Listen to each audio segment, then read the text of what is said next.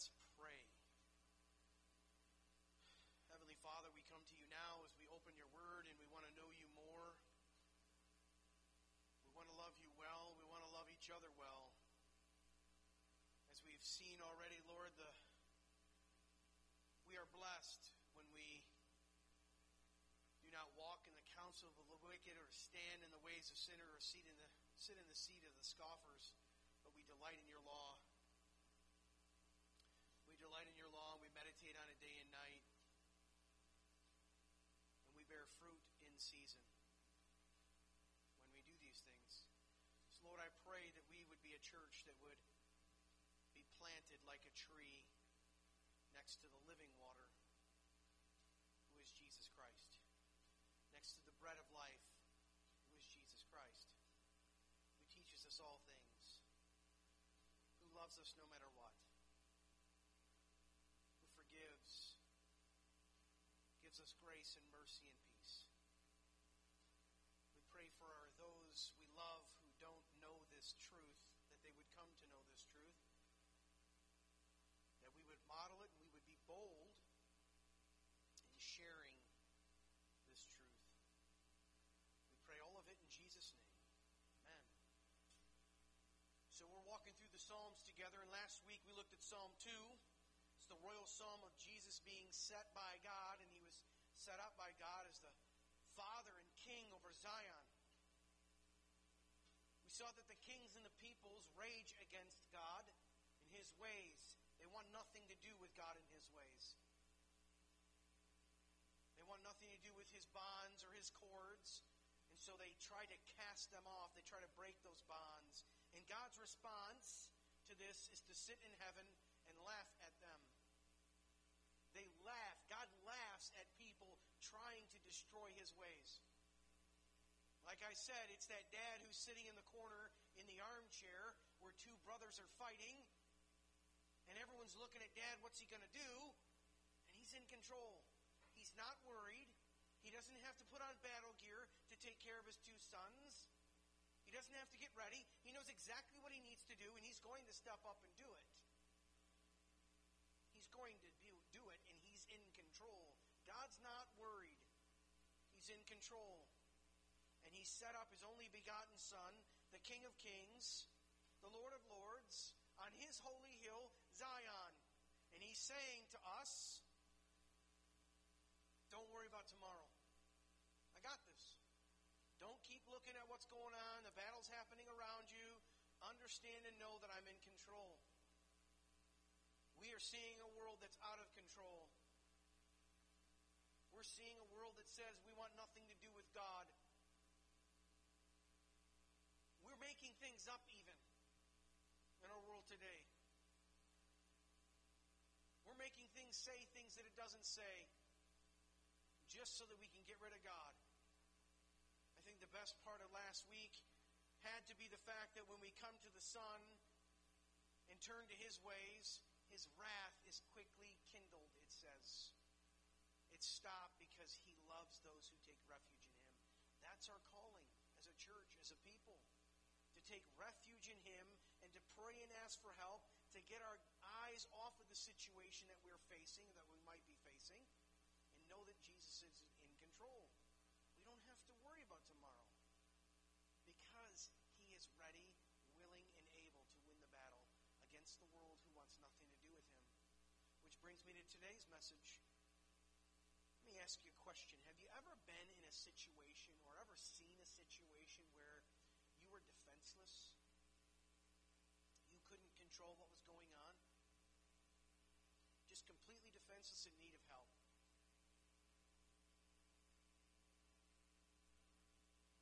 Where are we? Where are we is the person that can't seem to get a break. Been to that point where you just don't feel like everything's going the way you think it should go?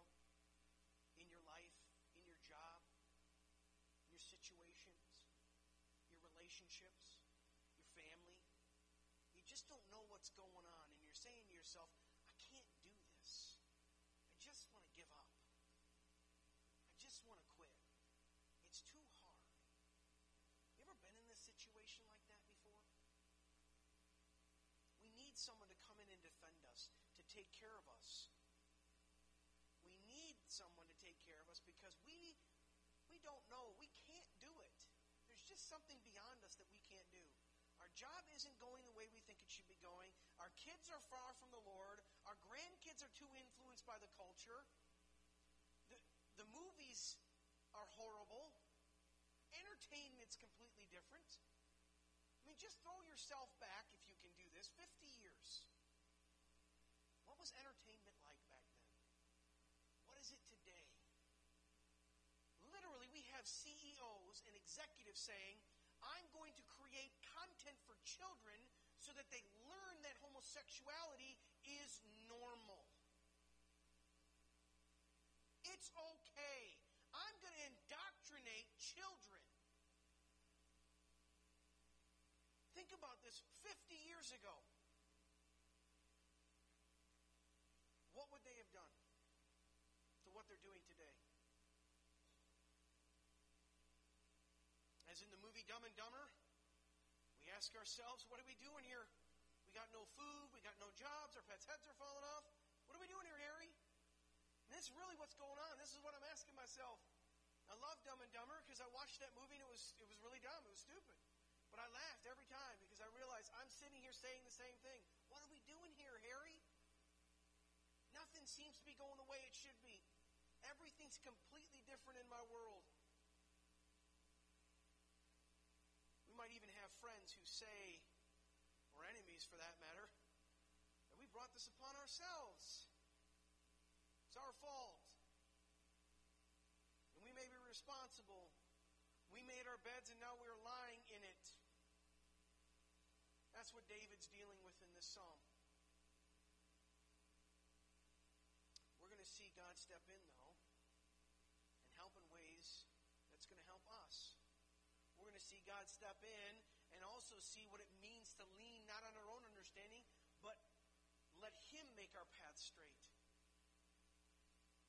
So let's look at it today, Psalm 3. But before I do, let me go into story time for you. I want to read a story to you because I think it's kind of an interesting story. And it sets up what we're going to see in Psalm 3. So listen to the story. There was a man in all intents and purposes, was a wealthy man. He was kind of rich, had a lot of wives. In fact, he was even a king. He had a big family. Sure, they had problems, but not too bad because they were wealthy and healthy and had friends in high places. One day, the king's son rapes a woman. He rapes her. The worst part of the story is his sister. He rapes his stepmother's daughter.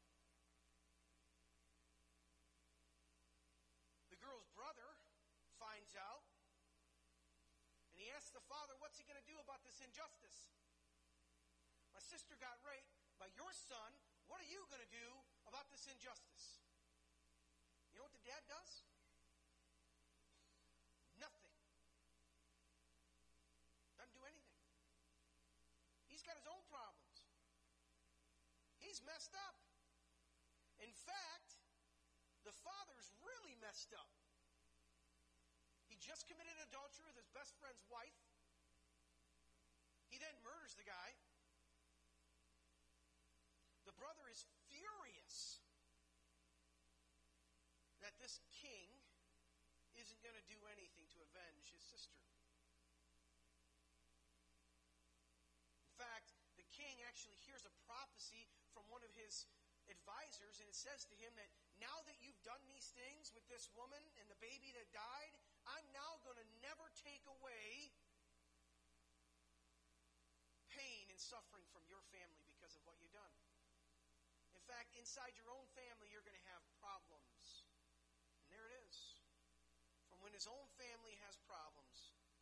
And as the story goes, the father is very angry, but he doesn't do anything about it. And for two whole years, the righteous brother took care of his sister, and he didn't kill his stepbrother. Then one day, the righteous brother comes in and says to his father, Hey, can I have all the sons come over? I want to hang out together. The dad's kind of like, mm, I'm not sure, kind of skeptical about this, but sure, go ahead. So the righteous brother, stand it any longer, and he got his revenge. And he killed the stepbrother for raping his sister. And then he flees from his father because he's afraid for two whole years. And then the father invites him back to the store, to, to, to his house, and he says, Hey, you know what? I love you, I forgive you. I love you and I forgive you. You killed my son, but I forgive you. And then bitterness takes root in the son's heart. He gets mad because his dad forgave him and actually puts him back up in a place of kind of high area place in the around the gates of the area and he wants to be the judge of the land. The older brother now wants to be the judge of the land, and he has a bitterness root in his heart towards his father. So now he gets a bunch of people to turn on his dad. He's like, you know what? I'm going to go kill my dad. Because he's stupid, he doesn't know what he's doing, and he let my sister get raped. And he didn't do anything about it. I had to take control of matters in my own hands, and I had to take control. That's a messed up family. Is it not? I mean, four years he works and then he revolts against his dad and he wants to take his position. That's where we get to when we get to this psalm. This is the course. This is of course is the story of Absalom, Amnon, Tamar, and King David. It starts in 2 Samuel 11 all the way through 18. You can go read the story. It's sad. David's men, or man, Joab, told his servant to strike down Absalom because he was trying to kill his father. This is how messed up it is. David's own guy says, kill Absalom so he doesn't kill King David. This is King David's right hand man, essentially. And they do it. David's not happy about that either. But earlier, you'll see, if you go and read the story, that God says through prophet that you're going to have this problem in your family forever because of what you did to your buddy and his wife. It's never going to leave your family. And this is the family that Jesus Christ came from. David weeps for the loss of his son Absalom, but it all started with David doing something horrible, and the Lord punishes him for the sins, but doesn't kill him, it says. That brings us to Psalm 3. That brings us to seeing how we can look to someone defending us when we don't have the power to defend ourselves, and really when we don't deserve it. We don't deserve it. David didn't deserve God's mercy towards him, yet he gave it to him. Just like we don't deserve God's mercy, gives it to us. Here it is, Psalm 3. Let's look at it. Psalm 3 together. It's a psalm of David. When he fled from Absalom, his son, he says this in verse 1 O Lord, how many are my foes? Many are rising against me. Many are saying of my soul, there is no salvation for him. Selah. Now, I'm not going to get into the whole music thing. If you want to talk to people about Selah, have fun. I mean, there's a huge debate, and so I'll leave it up to Susie and you guys to fight it over. I don't know what Selah means, so Selah be. Bad, sorry. However, he says this Many are saying of my soul, there is no salvation for him in God. See, David sinned. The whole world knew it, and there is no salvation for him in God. See, he's so bad that God doesn't care about him anymore. His own family's going to kill him. And that's what his enemies are saying about him. So David is troubled right now. He can't seem to understand how so many could have turned on him, and he's finding it difficult to understand why his son is trying to kill him. And we're sitting back, 2020 is hindsight is always 2020, perfect vision. We're sitting back going, how do you not know? How do you not understand this, dude? You let something happen and you didn't do anything as the king to bring justice. And he's confused. So he writes this lament psalm. And it's a lament psalm in the very real sense of being sad. He's in the middle of life asking the question of why is this happening? Yet he knows because he heard the prophecy, but it's hard to see why in the midst of the troubles it's happening. He needs help. And he's asking God for that help. When we're down and out, on the run for our lives, people are saying all kinds of bad things about us. What are we to do? Where are we to turn? How are we to react and think when the us? Because we stand for God. What are you going to do? I mean, we could hide in a cave. We could run to the hills so that no one sees us anymore. But what are we going to do? Who are we going to turn to? He's asking the question right now How many are my foes? Life isn't going the way we think it should be going. And we're trying to figure out what's happening in this life, just like David. We literally see a world right now where people are hating Christians. And many of us don't think that this is possible. I gave you the statistic last week 50% of all Americans don't go to church. Let me say that again 50% of all Americans, that's 330 million people, half of them don't go to church. Why? Is it truly because we're bigoted? Misogynistic? Is it because we hate women? Is that really what it is? God hates women? We see the world around us where people who have hundreds of millions of dollars, of dollars, going on award shows and smacking other people because they say bad things about their loved ones. And then a few minutes later, they get an award. If this doesn't blow your mind how messed up the world is, and how messed up it is to be able to judge Christians who actually teach that God loves women. In a world that hated women, in a world that thought women were less than slaves, God says, no, no, no. Women are absolutely of the utmost importance. Yet somehow when we say you can't do something like murder, we're misogynistic. We hate women. Really?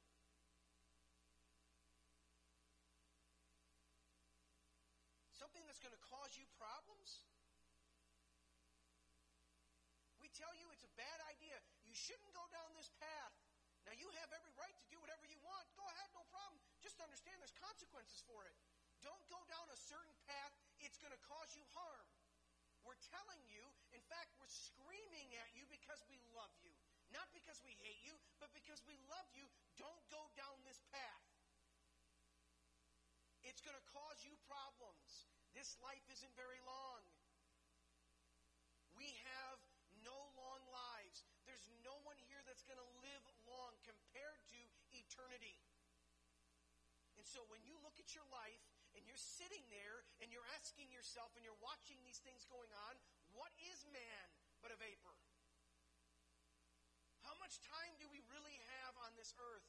See, Psalm 90, verse 12 tells us that count our days, to number our days, because there's not very many of them when it comes to eternity.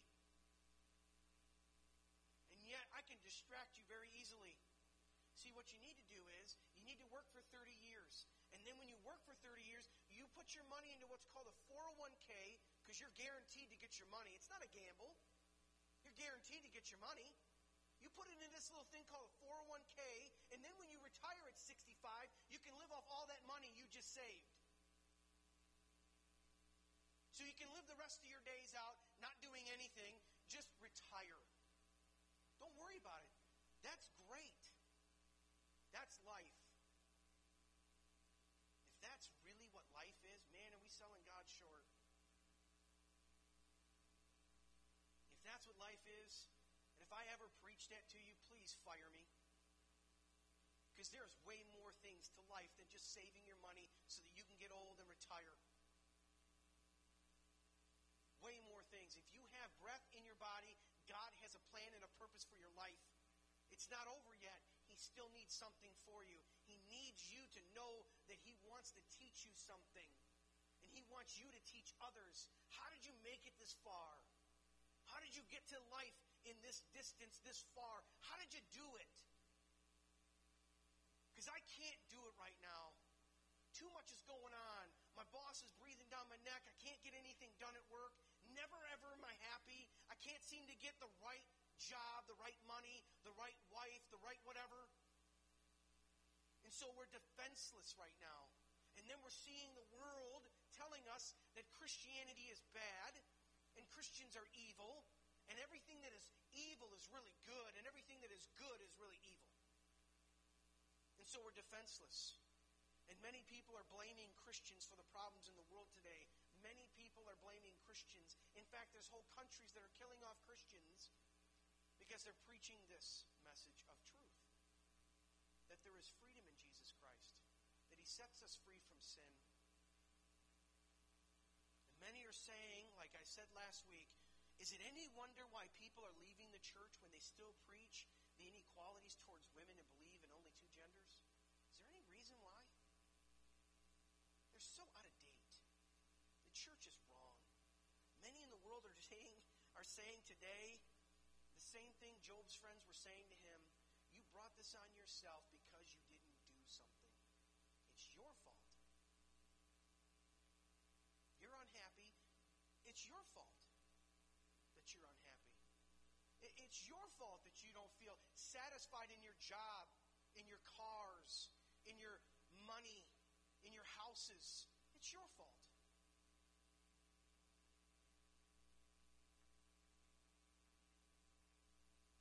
That's what Job's friends were saying. He must have sinned. It's his fault. There's no salvation for us today. God has left us all, right? What are we to do? What are we to do? Throw in the towel and quit? Give up? Give in to the ways of the world? Or can we turn to somebody who can help us in this madness? How about verse 3? It says this But you, O Lord, are my shield about me, my glory, and the lifter of my head.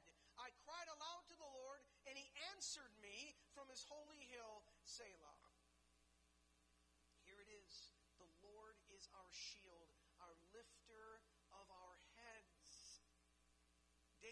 The midst of pain and suffering, loss and attack, turned to God. The Lord is our shield. The word in Hebrew is magin. It means shield, protection, refuge. David turned to his protector, and it's God himself. We can do the same thing in times of troubles. When food costs as much as it does, when our politicians lie to us all the time, we turn to God, not the government to save us, not to our money to save us. We turn to God because He's the one who's in control, like we saw last week. We can and should turn to Him when our lives are turned upside down, not going the way we think they should be going. We can turn and should be looking to the one who can help us. When you're defenseless, you look to a protector. He's our protector. Psalm 28 7 says this Blessed be the Lord, for he's heard the voice of my pleas for mercy. The Lord is my strength and my shield. In him my heart trusts, and I am helped. My heart exalts, and with my song I give thanks to him. Psalm 119, verses 114 through 117. You are my hiding place, my shield. I hope in your word. Depart from me, you evildoers, that I may keep the commandments of my God. Uphold me according to your promise, that I may live. Let me not be put to shame in my hope. The psalmist says, Hold me up that I may be safe and have regard for your statutes continuously. We serve a God who is our hope. We trust in Him in times of troubles. Even though the world is crumbling around us, we turn to look and see what Dad is doing in the armchair, in the corner of the house. There's wars going on. There's even rumors of wars going on. Jesus said in Matthew 24 that this is the birth pains of the end of times. Just the birth pains. Many of you wonderful women understand what that means. It hurts. That's just the birth pains. That's just the little Braxton Hicks issues before he comes back. He is in control. He is our hope. The word for hope in Hebrew is yachel. It means to wait for, to increase in, to grow greatly in the hope of God Himself. We learn to lean not on our own understandings, but let God make our path straight. It's the idea that when someone is bigger than you and they're picking on you, you turn to someone who can take care of the situation. That's what your hope is in. Like I said earlier, we need someone to come in and defend us and take care of our needs because we know we can't. When we turn to God and put our hope in Him, because we don't live here for here and now, we live for heaven. That's what we need to be doing. That's what the church needs to be preaching. The message is not about here and now. It never has been about here and now. That's the lie of the prosperity gospel. You can have your best life and have it now. If you just send me $58.30, I'll send you a prayer shawl or this really amazing rainwater, God's tears, and you can go out and buy whatever you want. Do whatever you want. God's going to take care of you because you can have your best life and have it now. In fact, I'm going to sell my books. Then I write all about this stuff. You're going to prosper.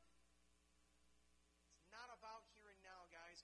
We live for heaven where rust and moth cannot destroy our treasures. God is who we hope in. As we live today, hoping in God, it gives security for our lives, and we can do something that most can't. Do you know what we can do that most can't? I don't know if you all do this or not. Maybe you do. Maybe you're not worried. But listen to what we can do that others can't do. Verse 5. Are you ready for this? I lay down and sleep. I woke again, for the Lord sustained me. I will not be afraid of many thousands of people who have set themselves against me all around. Guess what we get to do? We get to have no trouble sleeping. Are you having trouble sleeping? What are you putting your hope in? That's really what I'm asking. David looked to the Lord to sustain him. He's not afraid of the many thousands of people who wanted to kill him. David slept in times of troubles. Psalm 23, it's amazing to me when you look at Psalm 23. David's sitting down and God says, No, no, no, wait. Let me prepare a banquet feast for you in front of your enemies. Look at the confidence this guy had. We can have the same confidence. In the world where you have tribulation, take heart.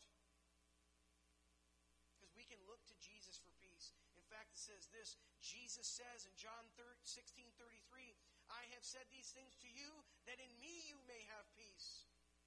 In the world where you have tribulation, but take heart, I've overcome the world, Christ said. Romans 5. Therefore, since we've been justified by faith, we have peace with God through our Lord Jesus Christ. Through him we have also obtained access by faith into this grace in which we stand. And we rejoice.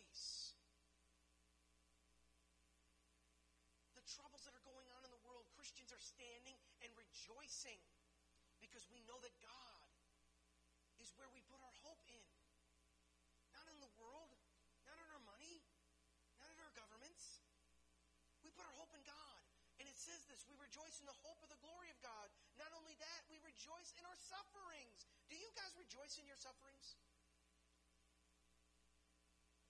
Seems counterintuitive, doesn't it? Rejoice in my sufferings? How could I ever do that? Sufferings produce something for you. According to Paul, it produces endurance.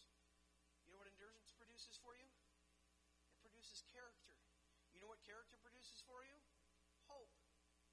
You know what hope produces for us? It doesn't put us to shame. Hope does not put us to shame because God's love has been poured into our hearts through the Holy Spirit who's been given to us, Paul says. Here's the last thing. Amazing. Isaiah 53, 5 and 6. But he was pierced for our transgressions, he was crushed for our iniquities. Upon him was the chastisement that brought us peace. And with his wounds we are healed. This is Isaiah. Isaiah was written 750 years before Christ came. Do you know what he's talking about right here? Someone shouted out. Who's he talking about? He's talking about Jesus.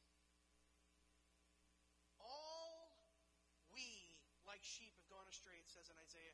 We've turned every one of us to our own ways. Sound familiar? And the Lord has laid on him the iniquities of all of us. It's amazing to me. John 14, 27 and 29, Jesus said, Peace I leave with you, my peace I give to you. Not as the world gives to you, I give to you. Let not your hearts be troubled, neither let them be afraid. You've heard me say to you, I am going away and I will come to you. And if you love me, you would have rejoiced because I'm going to the Father, for the Father is greater than I. And now I have told you before it takes place, so that when it does take place, you may believe. We are this close, two weekends away from Resurrection Sunday. We have peace because of Jesus Christ. We have peace because of Jesus Christ. We know that this world's going to get harder. We know that it's harder and harder for Christians to stand for truth. Some of us are trying. Some of us are doing our part in asking God to give us the wisdom to share with our friends and our family members, our truth of Jesus Christ, and to stand boldly that God is always right. And then there's some of us who are kind of scared because we don't want to offend. We don't want to cause a rift or a problem in our families. What are we living for? What are we afraid of?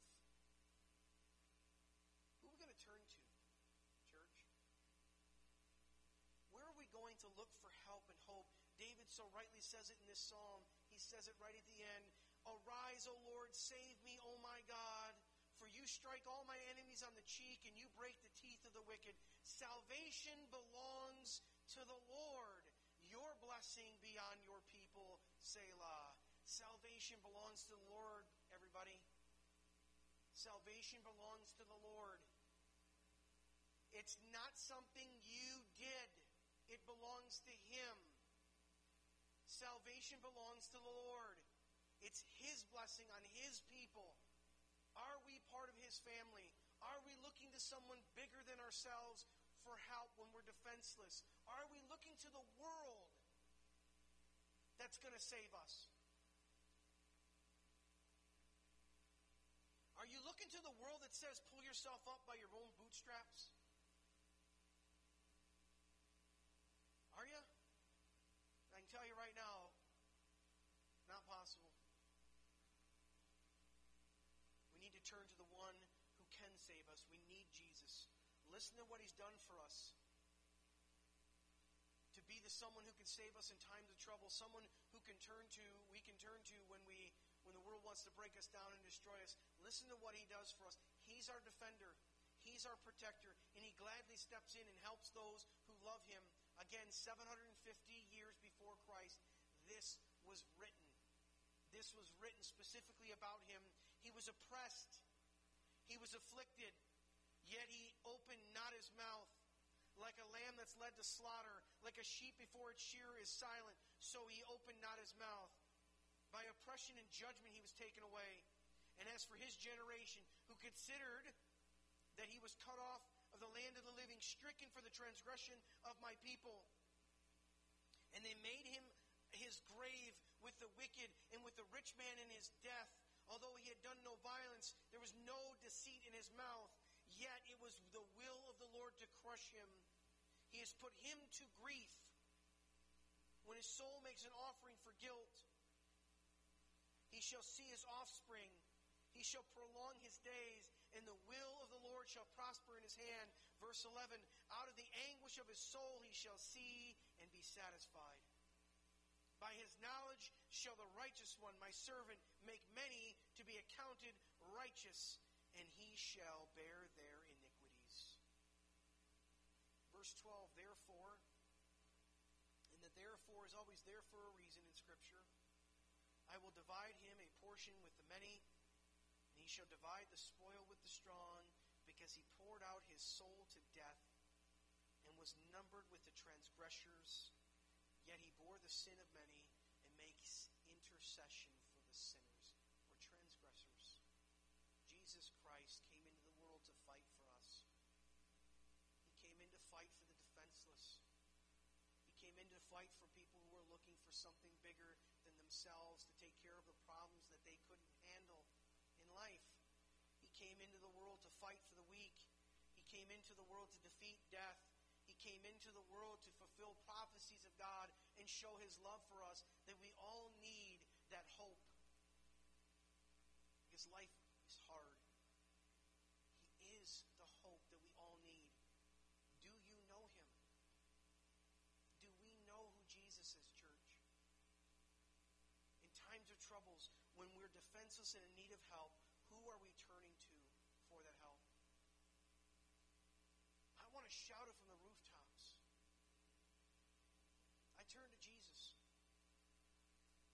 life is hard. I know that things aren't going the way I want them to go. I turn to Jesus. Like David, in the midst of his own son trying to kill him, what does he do? He turns to God. He turns to Jesus. That's our answers. We're about to take communion. And what I'm going to ask you to do before I get down there, because it tells us to do this, make sure you're right with God. So I'm going to ask you guys, before I get down there, I want you guys to do something for me. I want you to make sure you're right with God.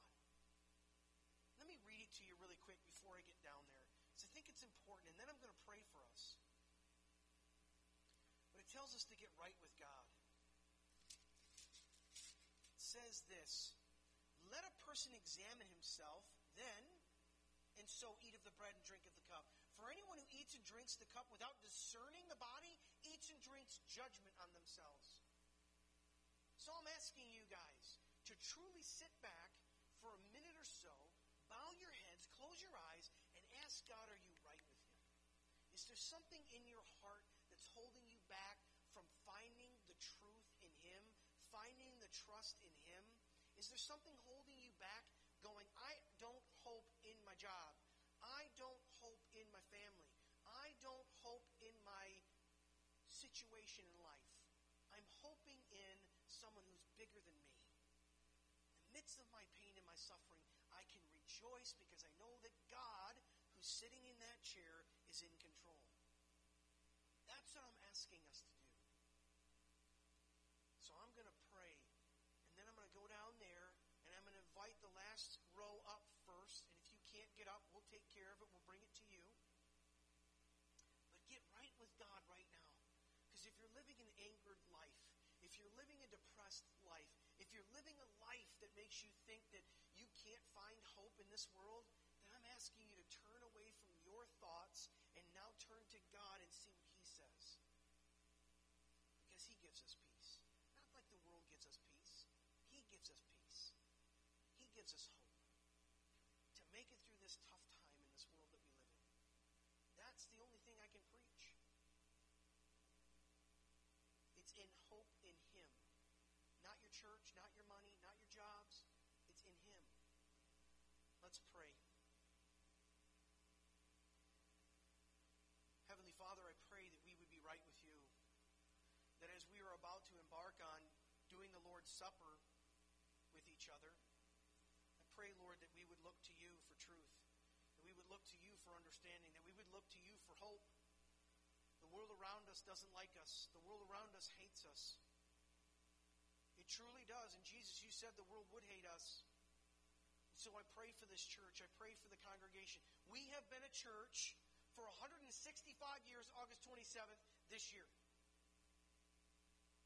You have given this church a, a, a gift that many churches in the world today can never claim for themselves. We've been around for over 150 years, 165 to be exact. Lord, I pray that we would be a church that would serve you, that would come in here and really truly ask themselves, how can I serve, not be served? There's so many in this world today going, I need to have something in church for me, for my kids, for my grandkids. I need to have it for them. Otherwise, I can't go to that church. They need to fulfill a need for me. Lord, help us to get rid of that mindset. Help us to have the mindset that we go to church because we love the people who love each other well, who are committed to you, who are preaching the truth of you, who are encouraging each other to make it through the tough times by focusing our hope on you. Not in the world, not in our money, not in our retirements, not in our talents, but we would find our hope in you. Pray, Lord, you forgive me of my sins. I sin every day, whether I know it or not, and that's why I need the Holy Spirit to groan deeply in my heart. And I ask for forgiveness.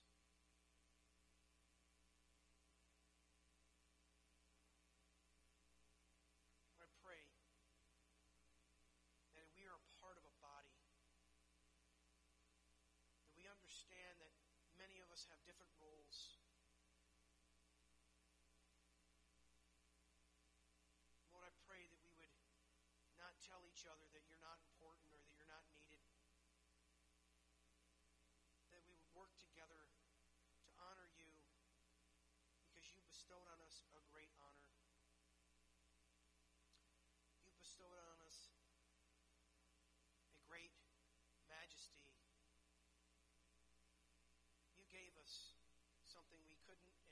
deserve, you gave us your Son. He died on a cross for us. And three days later, he rose again to defeat death. And he ascended to heaven to prepare a place for us